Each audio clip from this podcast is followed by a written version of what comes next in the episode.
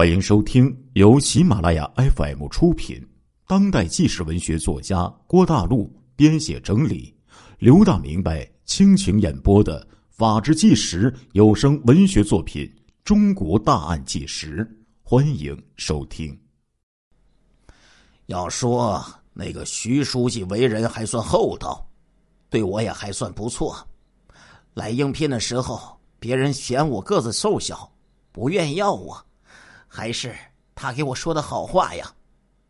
听说要宰徐书记，左可心呢有一点为难。你懂什么？咱这儿的保安换的比走马灯还快。他留下你，还不是觉得你年龄小、老实，想找一个长期的廉价劳动力？哼！赵国瑞冷笑着说：“原来是这么回事啊，大哥你就说吧。”咱们怎么干？左可心呢？好像是恍然大悟一般，就和赵国瑞说道：“哼，想要快速致富，就要干大的。我听说他只有那么一个闺女，金贵的不得了。咱们把他绑架了，找他爹要钱，还愁他不给吗？”赵国瑞冷笑着说道：“绑架。”光靠咱俩能行吗，大哥？别让警察给逮着了。干这事儿啊，不能着急。咱们呢，先好好打听打听，然后合计好了再去动手。只要事先计划好，拿到一大笔钱，咱们就远走高飞，找个地方过吃香的喝辣的生活。他们去哪里找咱们？这事干一次，就够咱们吃一辈子了，不比干这个费力不讨好的保安强一百倍吗？可以说两个人是臭味相投啊，一拍即合。经过一段时间的观察和侧面打听，赵国瑞和左可心呢，就逐渐掌握了徐书记的女儿徐慧茹的活动规律。徐慧茹在外单位上班。每天早晨七点多开车出发，但是早晨上班的人很多，动手很不方便。后来他们就发现了，徐慧茹的单位常常加班，她经常很晚才回家。于是两个人就决定将动手的时间放在夜深人静的晚上。在赵国瑞的影响之下，左可心整天和他一起。是喝酒吹牛，梦想着一夜暴富，再也不肯安心的工作了。二零零六年三月初，他嫌赚钱少，就辞掉了保安的工作，整天和赵国瑞泡在一起。两个人既没有收入，也没有住处，经常赖在保安的宿舍里，找原来的同事蹭饭，还常常张口借钱。后来大家就发现了。他们总是借债不还，就都不肯再借给他们了。穷困潦倒的日子没有使得他们想着赶快去找工作去赚钱，而是加速了他们实施罪恶的绑架计划。他们的目的是先把车弄走卖掉，再将徐慧茹关押起来，向徐书记敲诈钱财。但是绑架人至少得有一个关押人的地方啊！两个人是身无分文呢，没钱租房呢。二零零六年三月十三号，电力大学一次性的补发给左可心九百二十元的工资，哎，总算是有了活动的经费了。他们立即就着手准备起来。三月十四号，两个人在回龙观附近的交易市场里。花了一百一十元钱租了一间平房，然后一起购买了廉价的二手的床上用品窗帘和一根尼龙绳。当天晚上，赵国瑞向房东借了一块磨刀石，将一把尖刀磨得锃亮。七点钟左右，两个人就一起到徐慧茹经常停车的草坪附近，就埋伏了起来。大约在晚上九点多钟，徐慧茹的宝来车就开进了停车场。但是因为当时楼上的一家人阳台上开着灯，停车场被照得很亮，而且那时候楼下呀还有不少居民正在锻炼身体，两个人就没敢动手。第二天晚上，他们又急不可待的赶到了停车场。但是那天呢，恰巧徐慧茹值夜班没有回来，又算是逃过了一劫。两次失手让赵国瑞是又气又急，他恶狠狠的就对左可心说：“今天咱们说什么也不能落空了。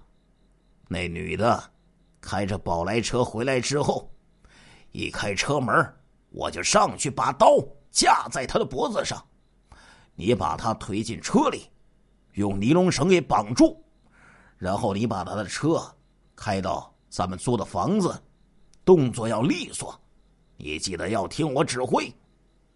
左可心不敢怠慢呢，连连点头就答应了。当天晚上天呐蒙蒙黑，两个人又在老地方埋伏了起来，一边抽烟，一边焦急的等待着猎物的出现。二零零六年三月十五号二十二点左右，随着一道灯光，徐慧茹的宝来车缓缓的就开进了停车场。锁好车子之后，徐慧茹下车，打开后车门去拿东西，一直尾随其后的赵国瑞和左可心立即就冲了过去。赵国瑞一把抱住。徐慧茹将尖刀顶在他的脖子上，逼迫徐慧茹坐到车后座上去。但是他万万没想到，徐慧茹在危险面前丝毫没有慌张，一把就推开赵国瑞的刀子，一边和赵国瑞搏斗起来，一边大声喊起来：“你干什么？救命啊！”在寂静的夜晚，徐慧茹的声音显得格外刺耳啊。穷凶极恶的赵国瑞一边招呼左可心过来帮忙，一边挥起尖刀就向着徐慧茹的胸部一顿猛刺啊！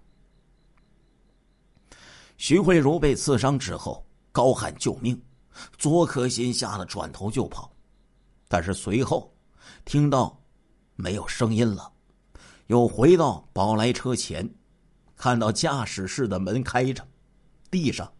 有一滩血，徐慧茹躺在车里，急促的喘着气。赵国瑞让左可心将身受重伤的徐慧茹搬进了后备箱，然后赶快将车给开走。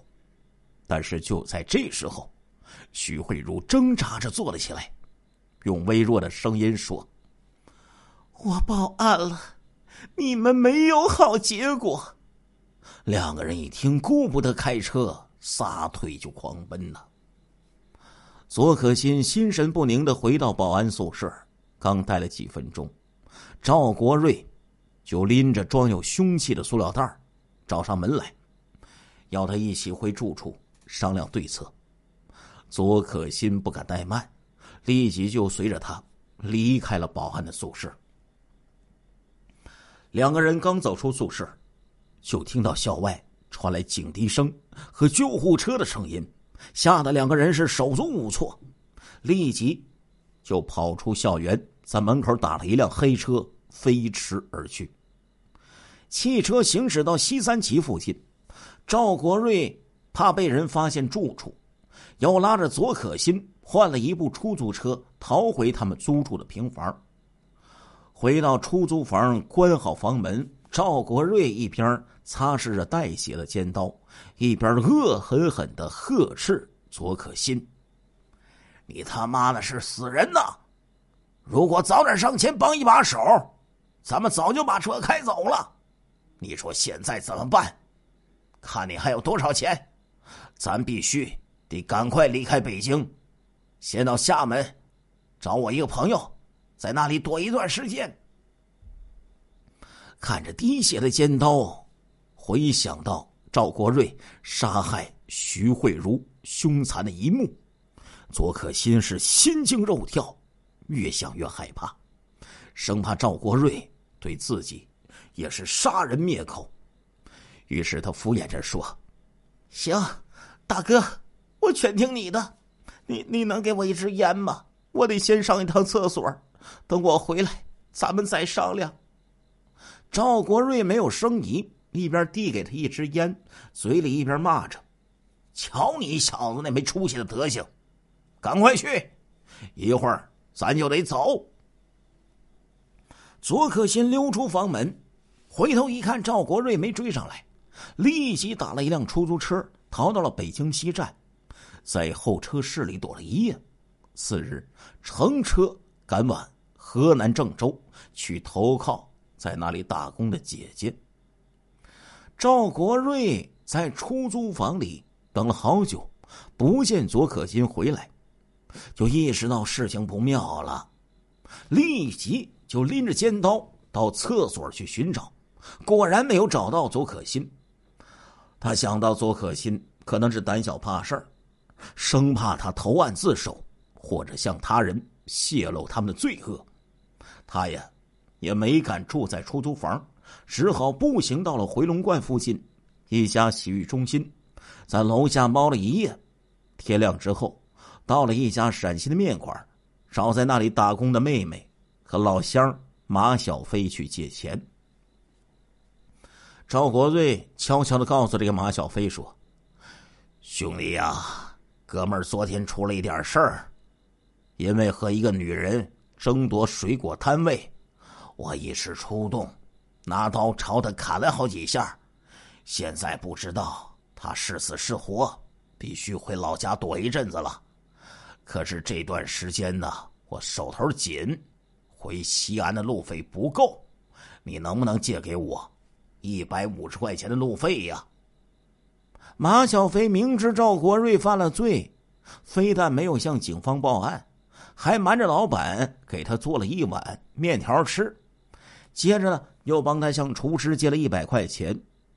赵国瑞拿到钱之后，匆忙逃走。左可心那边啊，找到他姐姐之后。是又惊又怕，一边哭一边啊颠三倒四的，就向姐姐说出了他跟随赵国瑞绑架杀害徐慧茹的经过。左可心的姐姐听到之后大惊失色呀，捅人的事儿，你到底干了没有啊？姐，我真的没有捅，真的是那个赵国瑞干的，他原来就说。让我帮他捆人开车，没想到竟然杀了人呢！左可心一边说，一边吓得浑身发抖。那你还等什么？赶快去公安局报案，没准人家还能宽大处理你。就这样，在姐姐的督促下，当天晚上十点钟，左可心在郑州火车站公安局门前拨打幺幺零电话，向郑州警方就报了案。时隔不久，郑州市铁路公安处就将左可心带回派出所进行询问。郑州警方了解情况之后，立即就和北京市海淀公安分局联系。二零零六年三月十七号，北京警方就将左可心带回北京。义女徐慧茹被害，对于徐德新夫妇来说，那是沉痛的打击呀。六十二岁的徐德新在事业上是如日中天，不仅担任电力大学书记的职务，在学术研究上也是成果卓著。一双儿女也让他们夫妇颇感骄傲。儿女出国之后，义女徐慧茹成了夫妻两个的精神支柱。历经十年寒窗苦读的徐慧茹，刚刚硕士毕业参加工作。他的意外被害，让义父义母陷入了巨大的悲痛之中。女儿徐慧茹在自己负责管理的校园里被害，这个可怕的事实让徐书记是自责内疚，以泪洗面，痛不欲生。此时悲痛欲绝的徐德新，在情绪稍稍安静下来之后。立刻按照徐慧茹生前留给他们的家乡的电话和地址，和徐慧茹的父母联系上之后，由他的妻子飞赴青岛，将徐慧茹的亲生父母接到北京。当他见到头发花白、满脸悲戚的徐慧茹的父母，徐德新不禁是老泪纵横，握住徐慧茹父亲的双手，喃喃的说：“对不起，对不起。”我没有照顾好他。徐慧茹的父亲拼命的摇头，泣不成声。他的母亲也是掩面痛哭。三月二十一号，在安排完徐慧茹的后事之后，徐德新夫妇呢就送徐慧茹的父母到了机场。临行前，徐德新夫妇提出给徐慧茹的父母十万块钱，被父母给婉谢了。左可欣被捕之后，根据他提供的赵国瑞的情况，北京警方立即就与陕西警方联系，并且派警力前往赵国瑞的老家眉县埋伏。二零零六年八月十八号十八点，赵国瑞刚刚出现在县剧院的门前，就被警察死死的按在地上。与此同时，为赵国瑞提供路费、掩护他出逃的。包庇犯罪嫌疑人马小飞也被抓捕归案。随着凶手的相继落网，所有的猜测都得到了证实。杀害女儿凶手果然是学校曾经聘请过的保安，而且这两个人自己都曾经给予过照顾。得知这个消息，徐德新痛哭失声：“这到底是怎么回事啊？”受人滴水之恩，当以涌泉相报。我没有希望他们报答，可是他们怎么忍心伤害我的女儿？这到底是怎么了呀？这些年轻人怎么变得这么冷酷，这么可怕呀？二零零七年三月七号，在北京市第一中级人民法院开庭审理了此案。当三名被告被押上法庭的一瞬间，徐德新再也无法控制自己的情绪，他声音哽咽着，悲愤质问：“赵国瑞，左可欣，你们怎么会这么残忍？你们还我的女儿！”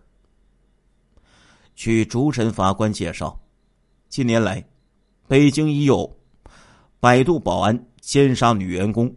和北苑家园保安入室盗窃、杀害业主等多起保安犯罪的案件发生。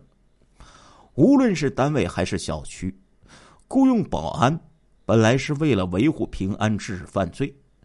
然而，由于巨大的生活差距，使得这些保安常常会产生不平衡的心理。他们非但没有履行自己的职责，保护雇主的安全。反而借助自己熟悉雇主情况、容易获得信任等优势，把熟人当成犯罪的目标。保安，保安，顾名思义，就是要保一方平安。